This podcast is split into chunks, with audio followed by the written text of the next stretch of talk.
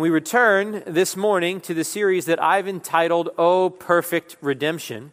Our extended study, I think we can say that by now, extended study on the doctrine of, the, of Christ's atonement, and specifically on the controversial doctrine of the extent of Christ's atonement.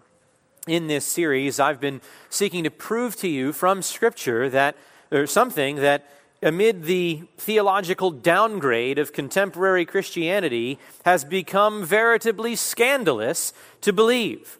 Namely, that Jesus didn't die for everybody, that the extent of the atonement is limited to the elect alone, that Jesus died to save no more and no fewer than his Father has chosen in eternity past and that has, and has given to him as his sheep.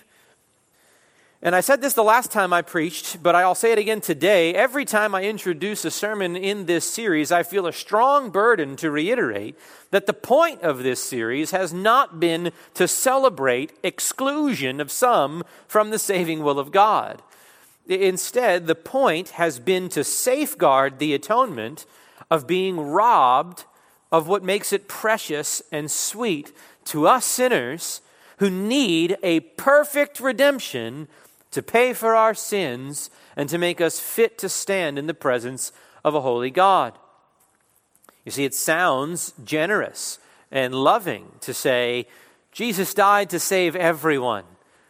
But what this series has taught us is that when you bring the implications of a universal atonement to their logical conclusion, you end up undermining precisely what makes the cross good news. We've learned that if you universalize the extent of the atonement without universalizing the extent of salvation, you make something other than Christ's death the decisive and determinative cause of salvation. If Christ died for people who are not finally saved, well, then people are saved by something other than Christ's death or something in addition to Christ's death. And that is not good news for sinners. We see quickly how the doctrine of universal atonement empties the cross of its saving power. But when you proclaim the Bible's teaching that though Jesus does not die for every single individual without exception, every single individual he does die for is, by virtue of that very death, infallibly assured to be saved from sin and brought home to heaven, then you taste the sweetness of a particular redemption. When you recognize that the atonement does not need faith added to it to give it its saving power, but that the atonement of itself is so savingly powerful that it purchases the very faith that unites us to Christ and the blessings of salvation in Him, well, then you feel the strength of the cross. Then you can rest your whole soul on the cross. Then you see the glory of a perfect redemption. And so that has been my burden in this series to protect the power and the glory and the sweetness of the cross from the unlikely enemy of a universal atonement which does undermine all of those things. And to do that, I've defended the particularity of Christ's atoning work on the cross in several ways. We saw that only a particular redemption maintains the unity of the Trinity in salvation. We saw that the triune God's unified intention in the cross was to save sinners, not merely to provide salvation or to make salvation possible or available, but actually to save them.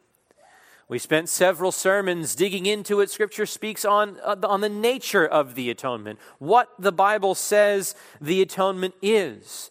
And we saw motifs emerge like expiatory sacrifice, propitiation, reconciliation, redemption.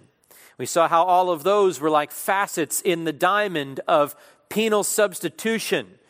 And we saw how Scripture defined each of those as efficacious saving accomplishments on behalf of a particular people rather than potentially inefficacious provisions on behalf of all without exception, but no one in particular. We saw how the atonement must be understood in the context of the high priestly ministry of Christ, that he is the high priest and mediator of the new covenant, and that his blood is the blood of the covenant, and how that covenant is both efficacious unto salvation and particular to those individuals who eventually partake of its benefits.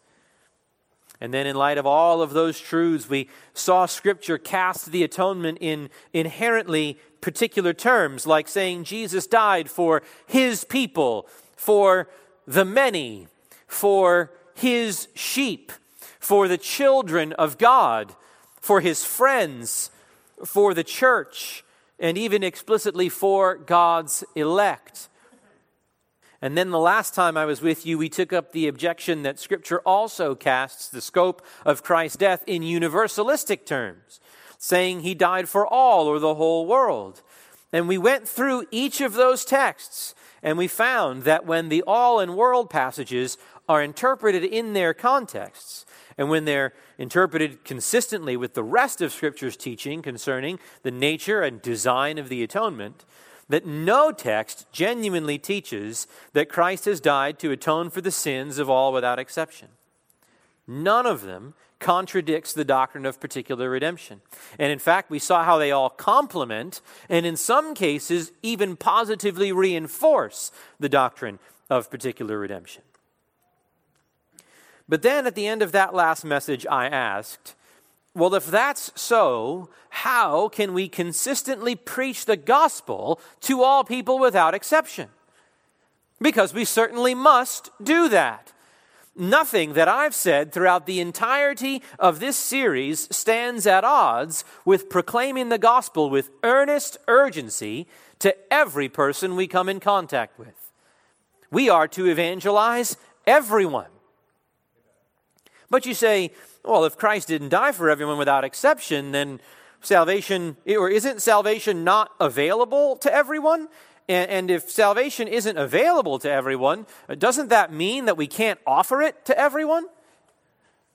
How can I stand up here in this pulpit, week after week, month after month, year after year, and call everyone within the sound of my voice to repent and believe the gospel of Christ crucified?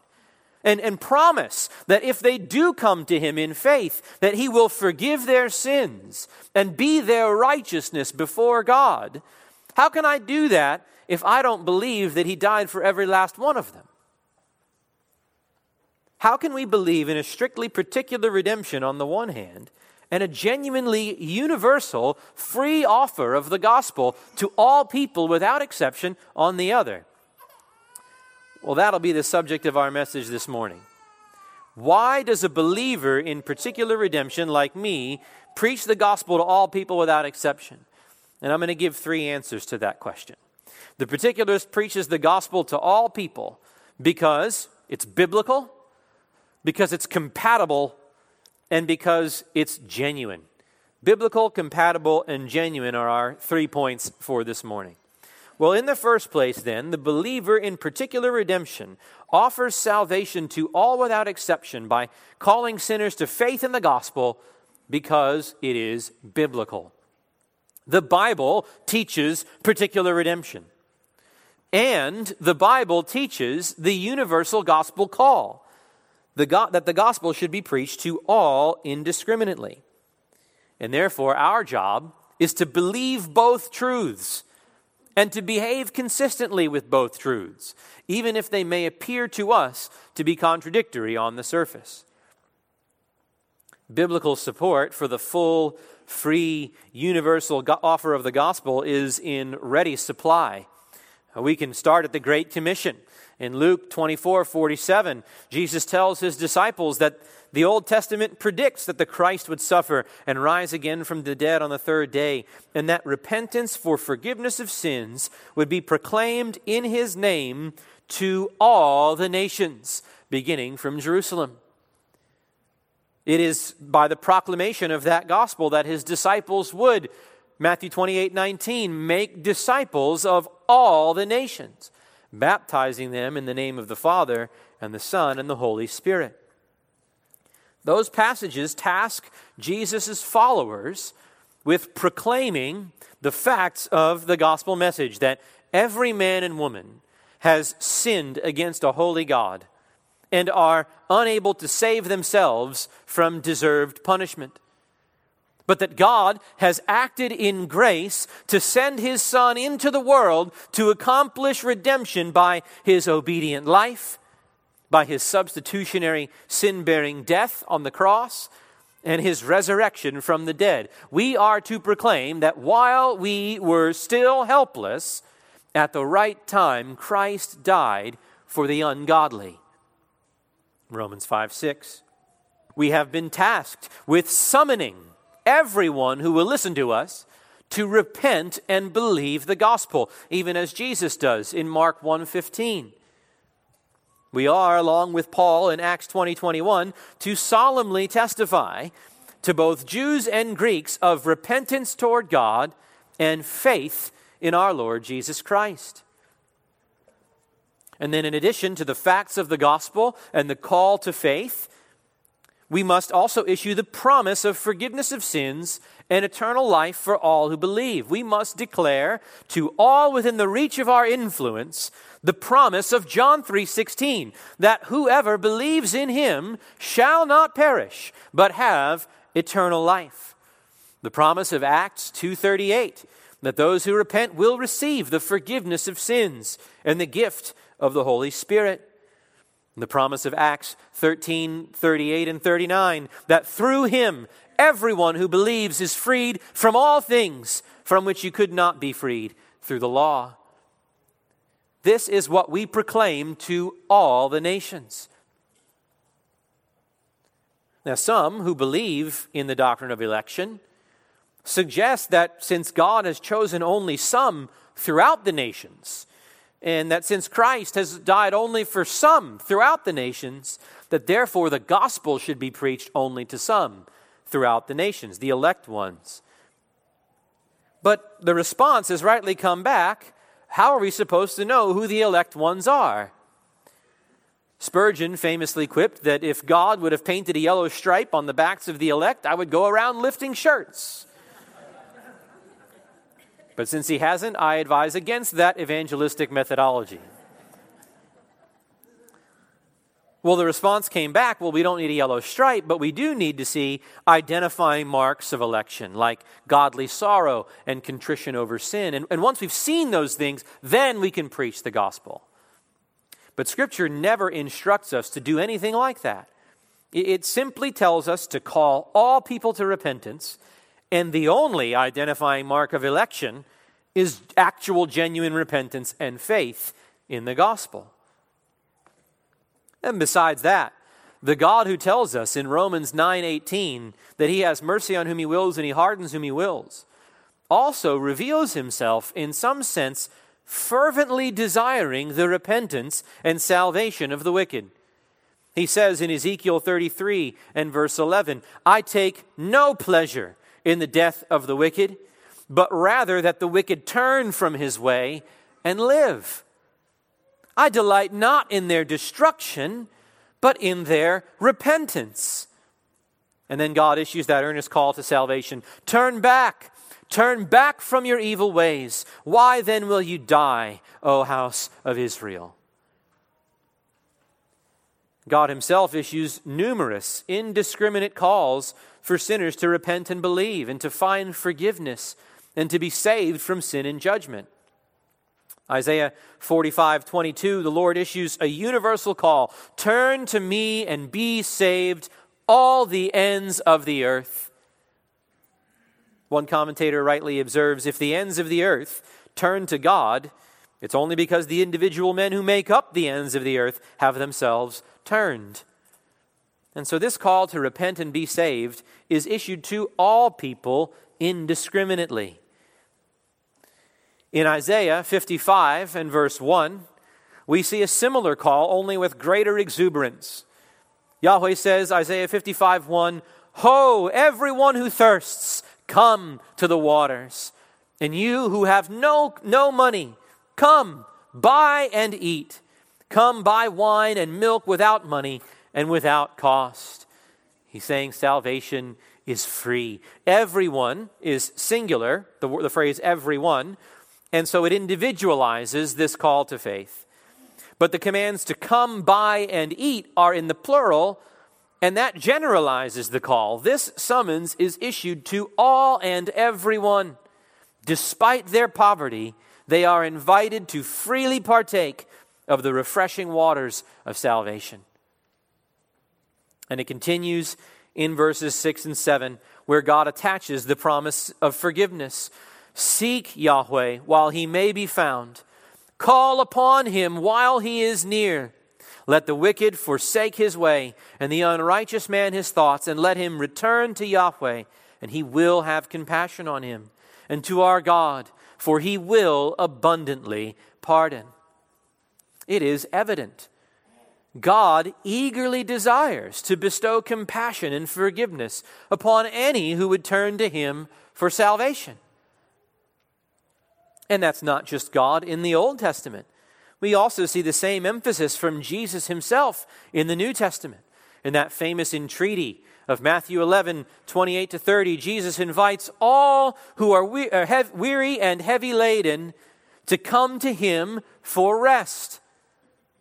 And interestingly, as God incarnate, Jesus knew who the elect and reprobate were. He didn't need a yellow stripe painted on someone's back. John 6 64 says, Jesus knew from the beginning who they were who did not believe and who it was who would betray him. And yet that didn't keep him from offering the promises of the gospel to all indiscriminately, even Judas Rest was available to all who were weary and heavy laden. And so we see from Jesus parables, like the parable of the wedding feast in Matthew 22, that the call of salvation goes out to a greater number than who actually respond in faith. The, the parable details how the king's slaves invite many to his son's wedding feast, but how they're all unwilling to come. And in the end, Matthew 22 14, Jesus says, For many are called, but few are chosen. That is, many are called to repentance and faith through the preaching of the gospel, but comparatively few are among God's elect who will respond to the call in genuine faith. You say, why does God call them to faith if He hasn't chosen to grant them faith? I don't know. Evidently, he doesn't see the contradiction that we see, does he? Because that's exactly what the text says. The extent of the gospel call is broader than the extent of the Father's election and of the Son's atonement. The gospel is to be proclaimed to elect and reprobate alike. And therefore, we're not surprised to see Jesus issue indiscriminate commands to believe in him. In John chapter 6, Jesus is dialoguing with those from the crowd of 5,000 that he had fed the previous day with five loaves and two fish. That crowd included those who eventually grumbled at his teaching and ultimately rejected him, we learn in John 6 66. But these very crowds asked him in verse 28 what they had to do to work the works of God. And Jesus replies in verse 29 this is the work of God, that you believe in him whom he has sent. Jesus commands faith from those, verse 64 says, he knew would not believe.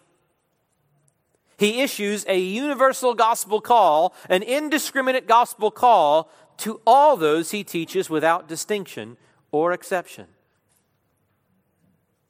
And his apostles follow in his footsteps. The apostle John repeats Jesus' emphasis in John 6 in 1 John 3:23, where he says, "This is his commandment that we believe in the name of his son Jesus Christ." This is the very duty faith that hyper Calvinists repudiate. God commands all indiscriminately to believe on Christ Or, as Paul says at the close of his sermon on Mars Hill in Acts 17 and verse 30, God is now declaring to men that all people everywhere must turn, must repent. Now, friends, do all people everywhere repent? No, sadly, they don't. The gate is wide and the way is broad that leads to destruction, and there are many who enter through it. Matthew 7 13. 2 Thessalonians 3 2 puts it plainly not all have faith. And yet, though not all people everywhere will repent, they are nevertheless commanded by God to repent. So, why do we who believe in a particular redemption engage in universal gospel proclamation? Number one, because it's biblical. That it, it, may be that these two doctrines appear irreconcilable or inconsistent to us, but the fact that they're both clearly taught in Scripture means there is no true contradiction between them. It may strike us as counterintuitive, but when we're faced with two doctrines of Scripture that seem to conflict with one another, our duty isn't to modify one or both of those doctrines to satisfy our rationalistic concerns. No, it's to submit our fallen reasoning to the infallible revelation of the all wise God of truth and to believe every word that comes out of his mouth. And so, again, a believer in particular redemption like, like me preaches the gospel to all people without exception because it's biblical, because the Bible teaches both a particular redemption and a universal offer. But a second reason is not only because it's biblical, but also because it's compatible. And by that, I mean that a universal free offer of the gospel is compatible with a particular redemption. And that's not only because Scripture teaches both doctrines, it does, but it's not as if they're entirely unrelated to one another, as if particular redemption were taught in certain contexts of the Bible, but a universal gospel call was taught in other contexts. Like universal gospel call, that's in the Gospels and Acts, but particular redemption, that's like in the minor prophets somewhere. No. Scripture not only presents these two doctrines as not in conflict with one another, it often presents both of these truths in the very same context without a hint of irony or perceived tension. They show up together. And the biblical authors don't seem to feel the least bit uneasy about it. So, for example, we just spoke about Isaiah 55, 1 to 7, the universal call to repentance and faith that comes on the heels of the fourth servant song of Isaiah, that famous chapter of Isaiah 53. And in that chapter, we read the great promise that the suffering servant who is to come will work righteousness and justification for his people. Isaiah 53:11 says as a result of the anguish of his soul he will see and be satisfied by his knowledge the righteous one my servant will justify the many as he will bear their iniquities. In verse 12, it says, He himself bore the sin of many and interceded for the transgressors. Those are clear references to the atoning work of Messiah, and they are presented in particularistic terms. Justify the many. He bore the sins of many. In fact, verse 10 of Isaiah 53 calls those for whom the servant dies his offspring and promises that a result of his faithfulness in rendering himself a guilt offering, the result will be that he sees those children whose, whose sins he has atoned for. But of course, that does not refer to all without exception. Those who finally perish in their unbelief are not the offspring of Christ in any sense. And he will not see them except insofar as he, as he is their judge and will execute justice upon them in hell for eternity. And yet, it's only two chapters later in, in chapter 55 that we have this universal call for everyone who thirsts to come to the waters and drink freely. The call for any of the wicked is to forsake his wicked way and unrighteous thoughts and find compassion and forgiveness through faith in God. Particular redemption in chapter 53, universal offer in chapter 55. We see another example of that in Romans chapters 9 and 10. Romans 9, you can turn there if you'd like. Romans 9 is where Paul is, is virtually relentless in his repeated insistence upon God's sovereign freedom in choosing to save certain sinners on the basis of nothing in those sinners, but only according to his good pleasure. In Romans 9 11, he says, he's talking about Jacob and Esau, and he's using them as an illustration of this, and he says, For though the twins were not yet born and had not done anything, good or bad, so that God's purpose, according to his choice, would stand. Not because of works, but because of him who calls, it was said to her, The older will serve the younger. I choose the younger rather than the older. Verse 15, I will have mercy on whom I have mercy. I will have compassion on whom I have compassion. It's up to me, God says. Verse 16, so then, it does not depend on the man who wills or the man who runs, but on God who has mercy. And then verse 18 again, he has mercy on whom he desires, and he hardens whom he desires. But then, after these unqualified declarations of God's particularism in salvation, we come to the very next chapter, chapter 10 and verse 21.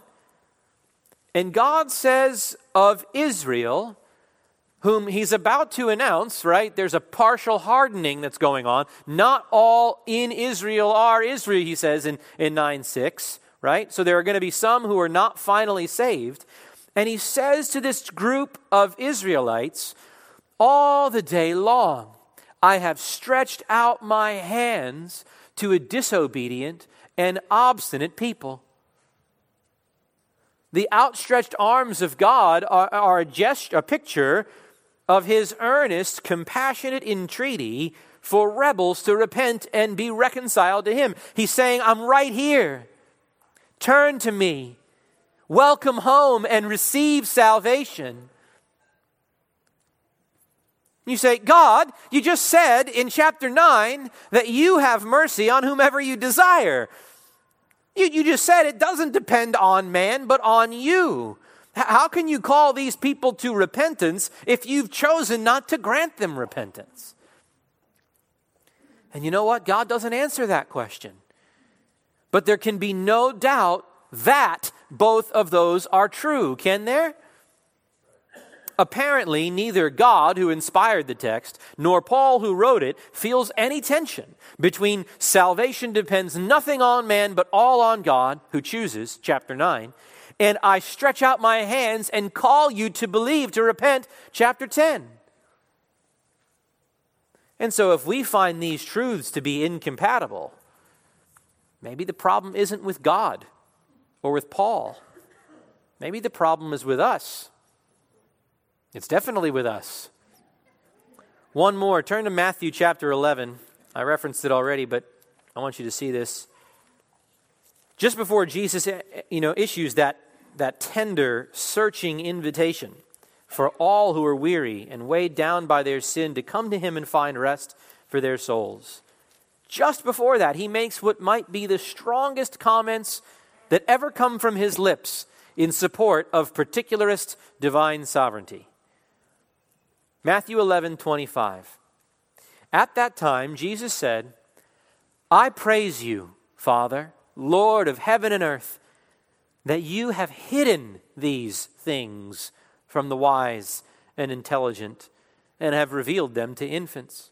Yes, Father, for this way was well pleasing in your sight. Don't miss this. He doesn't just say that the Father hides salvation from some and reveals it to others. He praises the Father for hiding salvation from some and revealing it to others. Then he says, verse 27 All things have been handed over to me by my Father, and no one knows the Son except the Father, nor does anyone know the Father except the Son, and anyone to whom the Son wills to reveal him. Now, knowing the Father is the definition of eternal life, John 17, 3. Jesus says, No one knows the Father, no one has eternal life except those to whom the Son wills to reveal him. Salvation is the sovereign prerogative of the Son of God. He chooses those who will be saved. And then in the very next verse comes the glorious invitation Come to me, all who are weary and heavy laden, and I will give you rest. Jesus, how can you call all who are weary to come to you for salvation after you just said that nobody comes to you for salvation except by your decision? Don't you realize that a universal gospel call isn't compatible with a particular election and a particular redemption? Well, evidently, in Jesus' mind, they are compatible because he doesn't give the slightest indication that they're at odds with one another in any way. That, that there should be some sort of explanation. Now, hold on, I know you're going to ask this question, so let me figure that. He does, nothing like that. In fact, these texts illustrate, especially this one, that not only is particularism compatible with a universal gospel call, but that particularism is the foundation upon which the universal gospel call goes forth. John Murray puts it this way He says, It is on the crest of the wave of divine sovereignty that the unrestricted summons comes to the laboring and heavy laden. See, not only does particularism pose no obstacle to the indiscriminate proclamation of the gospel, Scripture presents the latter as flowing out of the former. And that is because the only kind of atonement that can serve as a thoroughly solid foundation for a full and free offer of salvation is an efficacious atonement. And the only way to preserve an efficacious atonement is if it is a particular atonement. And so we ought to be no more conflicted about holding fast to the twin truths of sovereign particularism and universal gospel preaching than were the prophet Isaiah in chapters 53 and 55, the apostle Paul in Romans 9 and 10, or Jesus himself in Matthew 11, 25 to 30. And in fact, the mainstream of historic Reformed particularism has never been conflicted about this. The Synod of Dort was convened in 1618 to establish the accepted Reformed teaching for the churches in Europe in response to a growing Arminianism and Catholicism. And many regard Dort to be the birthplace of the so called Five Points of Calvinism, because the document they produced was a response to the Arminian teachings, which were known as the Five Articles of the Remonstrance. And so, in some sense, there is no better measure of historic Calvinism than the canons of the Synod of Dort. Well, in their section on the work of Christ, Dort unequivocally asserted the particularity of Christ's atonement. It says, It was the will of God that Christ, by the blood of the cross, whereby he confirmed the new covenant, should effectually redeem out of every tribe, people, people tribe, nation, and language all those and those only who were from eternity chosen to salvation and given to him by the Father. There it is. And yet, at the same time, under the very same head of doctrine, Dort also affirmed that the gospel must be preached to all people. It says this The promise of the gospel is that whosoever believeth in Christ crucified shall not perish, but have everlasting life.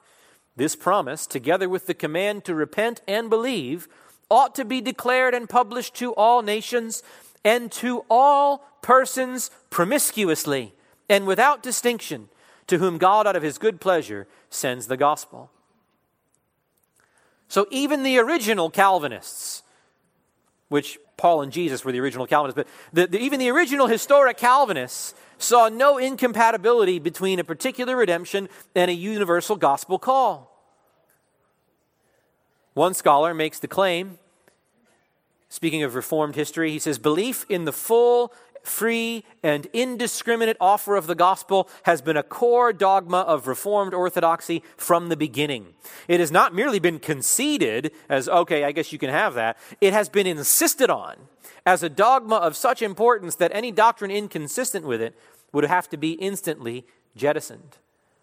And yet, these are the people who articulate, perhaps most clearly up until that point, the very doctrine of particular redemption that some insist has to be jettisoned if a universal free offer of the gospel is to be maintained. It's not so. We believe in a particular redemption and a universal gospel call, not only because it's biblical, but also because they are genuinely compatible with one another.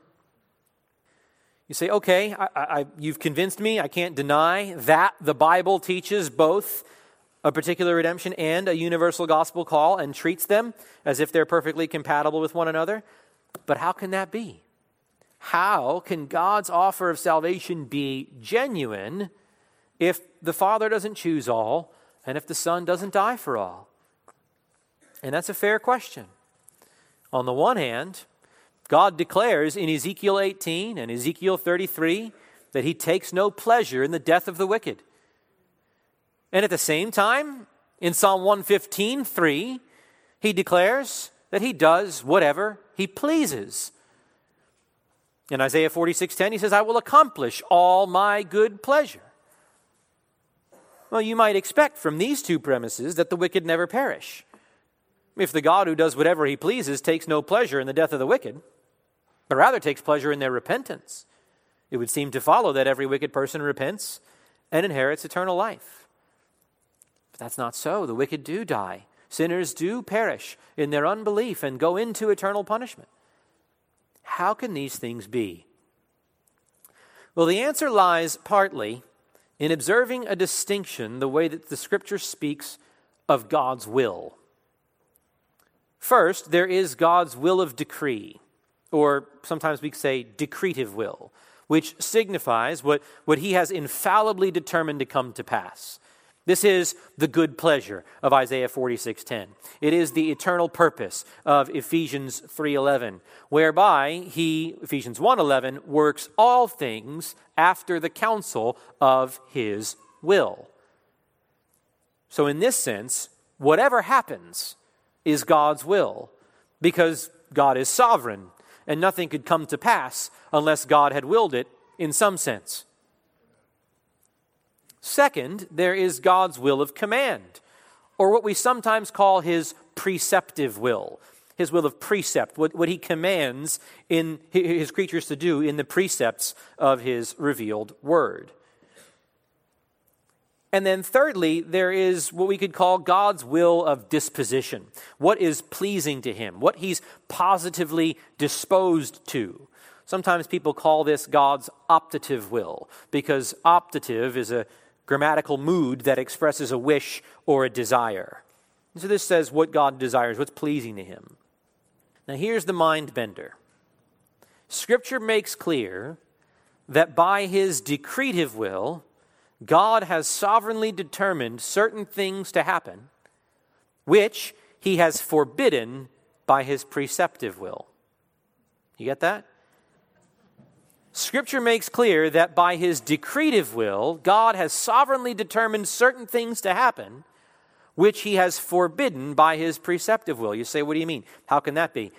Let me ask you this Did God will for Adam to eat of the tree of the knowledge of good and evil? We got a yes. Do I hear a no? In one sense, we have to answer no. Genesis 2:17 records God's prohibition, but from the tree of the knowledge of good and evil you shall not eat, and the day you eat of it you shall surely die. But of course Adam does eat from the tree and plunges mankind into sin, places us in need of the grace of God through Christ's death and resurrection to save us from sin. Which scripture tells us was God's plan all along.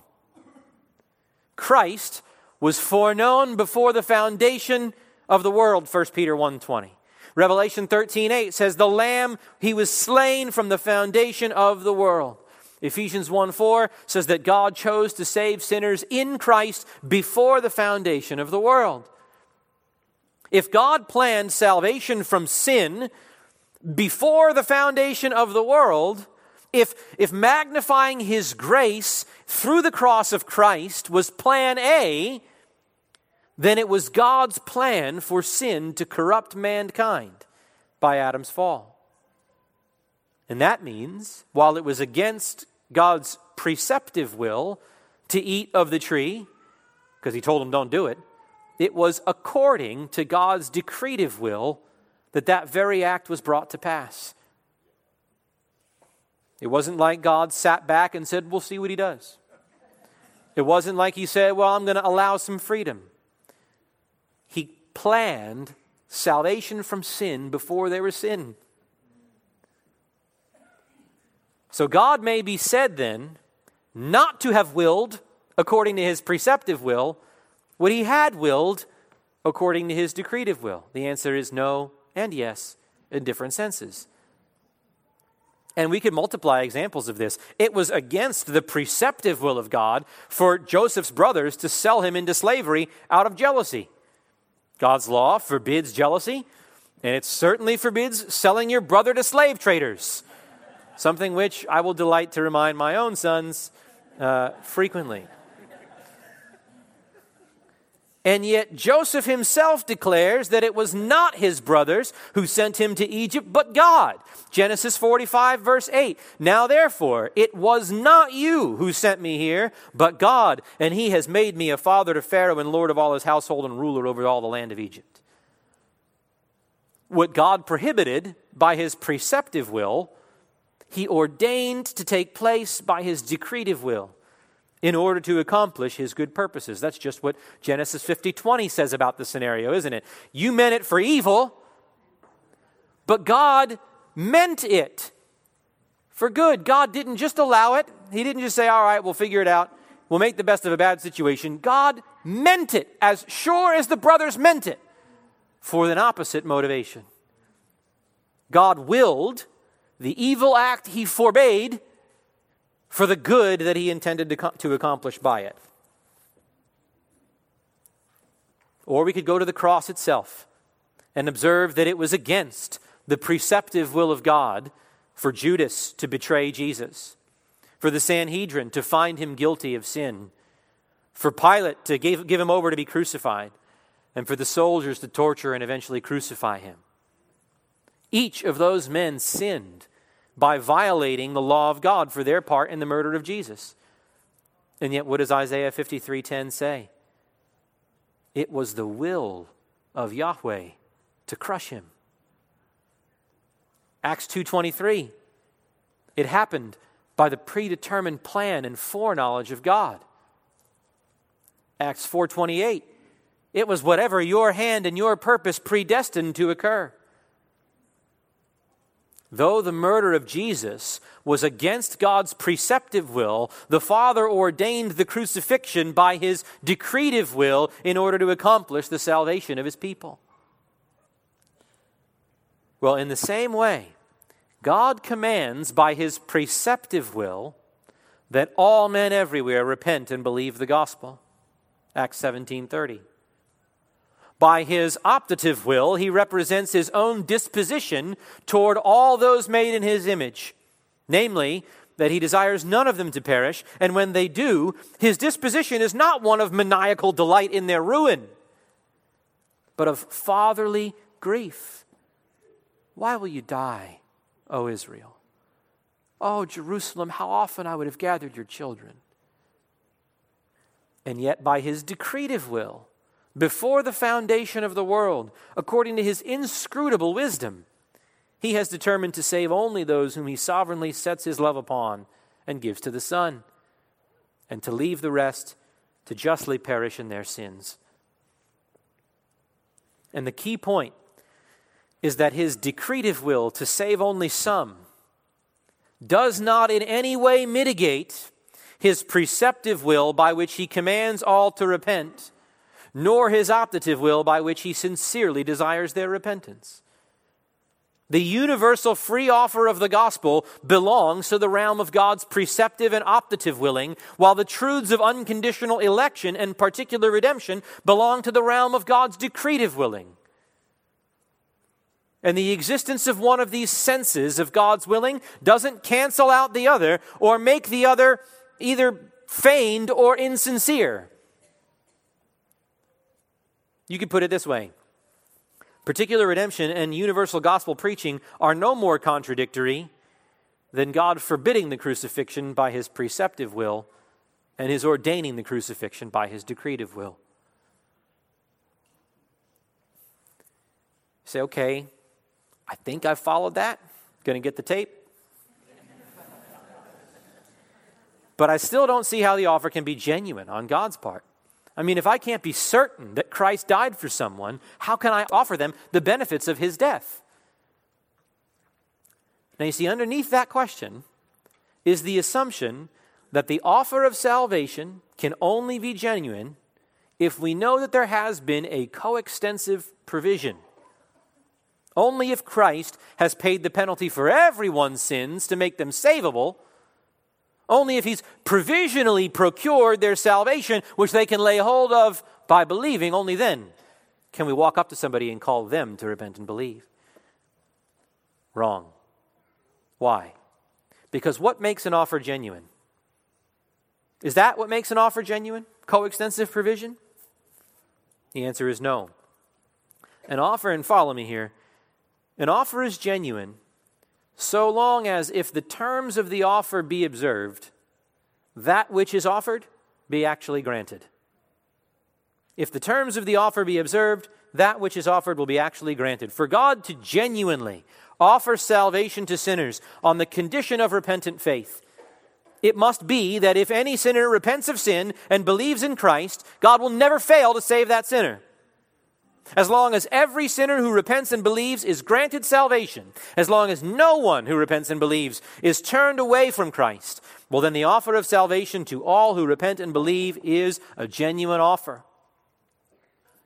I do think we've officially entered the season of Christmas shopping, which means your mailboxes and maybe even especially your email inboxes are being inundated with offers for Christmas gifts already at the pre Black Friday sale prices. This is new. We, didn't, we had Black Friday at some point, but now Black Friday is all November. I say keep it going, whole year. and whether it's suits or ties, or perfumes or colognes, or sweaters or shoes, I can't imagine how many advertisements Macy's sends out, sends out this time of year. Now, the Valencia store must send a circular to all 225,000 residents of Santa Clarita, whether by email or, or snail mail, advertising the same sweater at 60% off. But do any of you think to accuse Macy's of being insincere or failing to make a genuine offer if the Valencia store doesn't have 225,000 of those sweaters in stock? No, all we as customers really have the right to expect is that if I show up at Macy's before the sale is over, I'll be able to buy that sweater at 60% off. Not that, well, we have to have as many sweaters as we send the circulars to. We have to have as many products as, we as people we offer them to. I grant that no analogy is perfect, but I do think that does illustrate that a coextensive provision is not essential to what we think of as a genuine offer. Instead, as I've mentioned, the essential prerequisite for a genuine offer of anything is that if the terms of the offer are met, that which is offered must be granted as promised.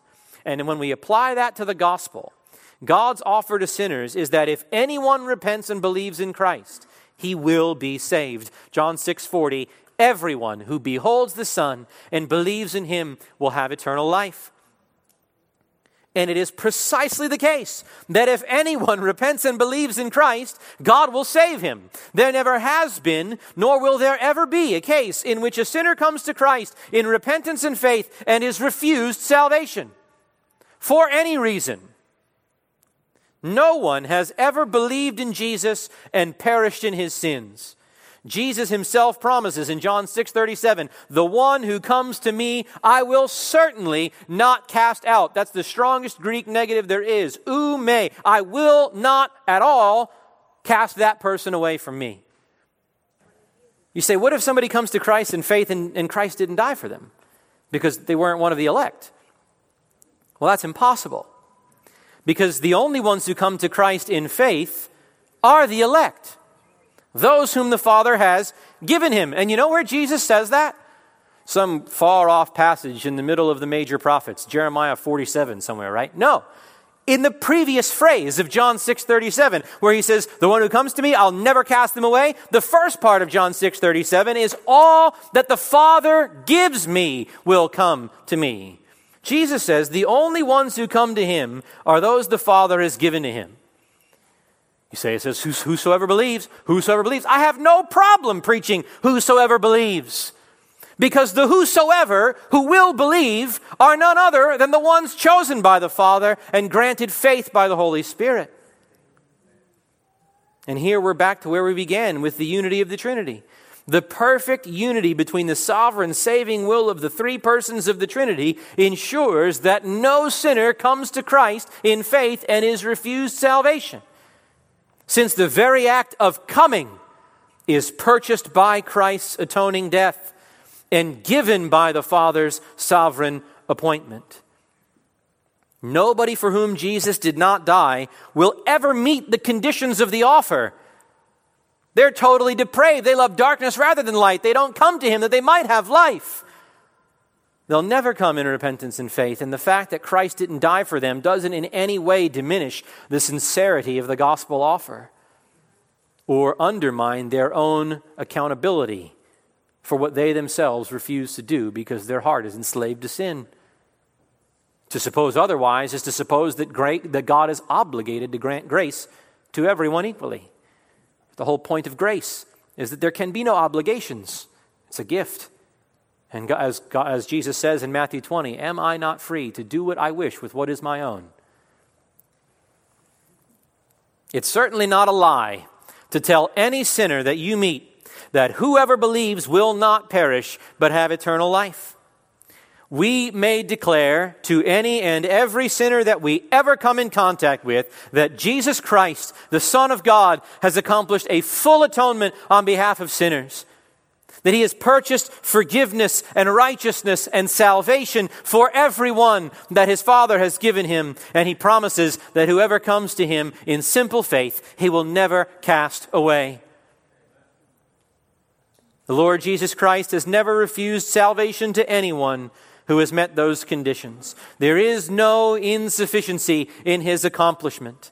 The promise is dependable. All who believe will be saved. And so this offer of salvation is fully and completely genuine. It is totally sincere without any deceit at all.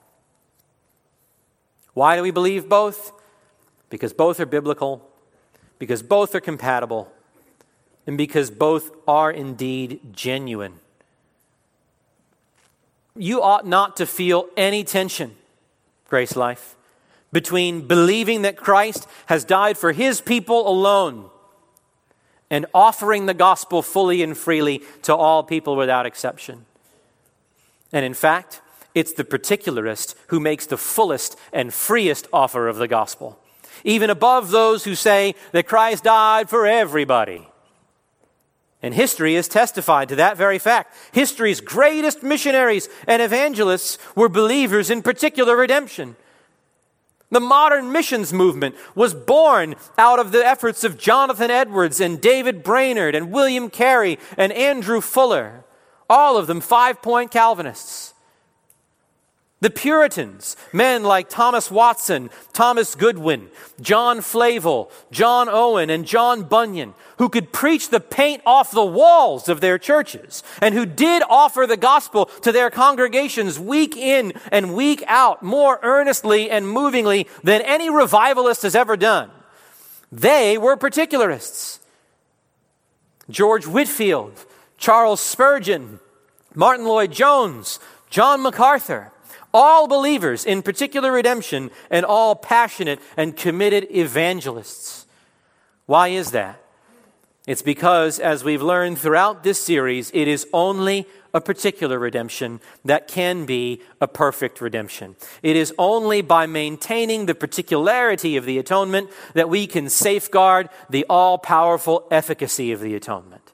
And that can only strengthen the evangelist to proclaim th- this message with the joy and freedom that comes from knowing that Christ has left nothing unfinished, that all stands accomplished the particularist offers Christ to the sinner in all his sovereign power to save, not just to provide salvation or make salvation possible. We don't offer people the opportunity of salvation. We offer them salvation. We don't offer them a potential Savior who will have done as much for them as He's done for those suffering in hell this very moment. We don't offer them a possibility which they may turn into an actuality by fulfilling certain conditions. We offer them the Almighty Savior who, who accomplished the work his Father gave him to do and cried, It is finished. That purchased those conditions on behalf of all of those who would ever fulfill them. And that is good news indeed. And so it is, as Steve Lawson often says, the only preacher that plays with a full deck is the Calvinist evangelist. You who preach the gospel founded upon a definite atonement can rest absolutely assured that your proclamation will be effective according to the purpose of God because his word never fails to succeed in the matter for which he sends it isaiah 55 11 which means it succeeds when it converts and it succeeds when it hardens. And that difference is not up to you, that's up to Him. And so, you know what that means? You can sleep easy. You can be stirred to speak the gospel boldly and courageously and fearlessly because Acts 18:10 the Lord has many people in these cities. The good shepherd John 10:16 has other sheep whose salvation he has purchased, whom he must bring into the fold also.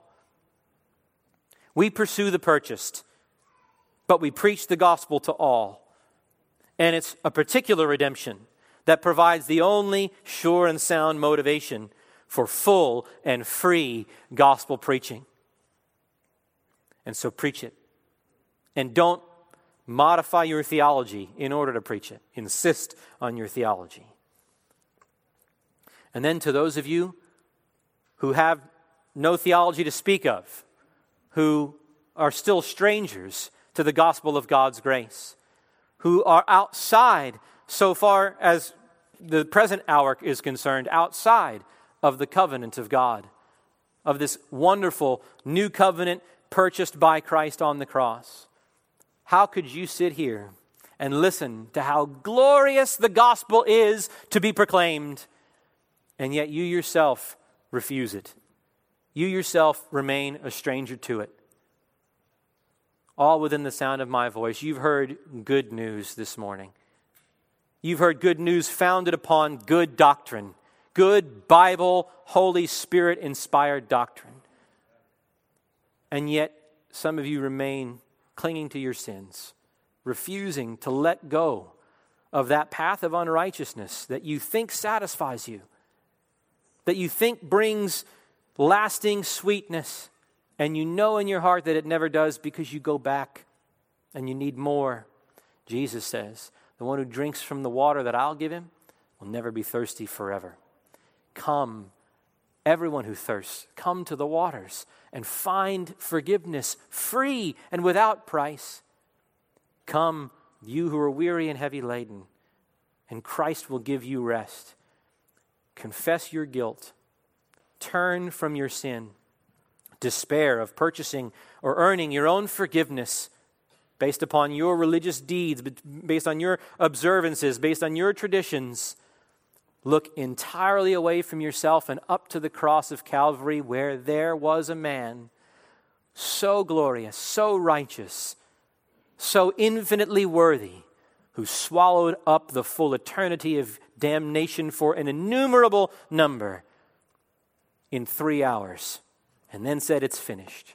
Not I began, you're, it's up to you. Not here we go, you, you, you know, I've, I've set you up, you come and spike it. I've given you the alley oop pass, you slam dunk it. No, it is finished. Come to a Christ who has accomplished a perfect redemption and live. Let's pray. Father, we rejoice in the fullness and freeness of the gospel that has been accomplished on our behalf. And we, we rejoice that none of it belongs to us to secure or to lay hold of or to appropriate. It belongs to us to receive, to trust, embrace this gift that has been fully won and paid for by our Savior on the cross. May it be that this series has challenged our minds to think biblically, to think your thoughts after you Despite what we may have thought, despite what we may have heard growing up, please grant that the, the, the maturity and the wisdom to submit our thinking to what is in the Scriptures and to repeat only what you have said. For those who struggle to understand and struggle to reconcile what seems to be contradictory, grant them faith Grant them trust in your word. Grant them a, settled confidence to believe the God who has spoken clearly and who is the God of truth and never lies and never deceives. Help us to preach the gospel fully and freely on the basis of this great particular redemption. May we never be caught up as those who see the particularity but then restrict the, the, the preaching of the gospel. Make us evangelists. Make us fervent evangelists like the Apostle Paul, who said, We beg you on behalf of Christ to be reconciled to God precisely because our names were graven on your hands and our names were written on your heart. Just as the high priest went into the Holy of Holies with names on his breastplate, so also did our high priest go on to that cross with names on his heart not an empty auditorium for whoever might decide to come and put themselves in a category by believing, but those whose believing he actually purchased. Father, cement these truths in our hearts. Cause us to love them, not just agree with them, but to love them and to behave consistently with them. May the gospel that goes forth from this place be the, the proclamation of a perfect redemption proclaimed indiscriminately to all we can, we can come in contact with. We pray in Jesus' name. Amen. For more information about the ministry of the GraceLife Pulpit, visit at www.thegracelifepulpit.com. Copyright by the GraceLife Pulpit, all rights reserved.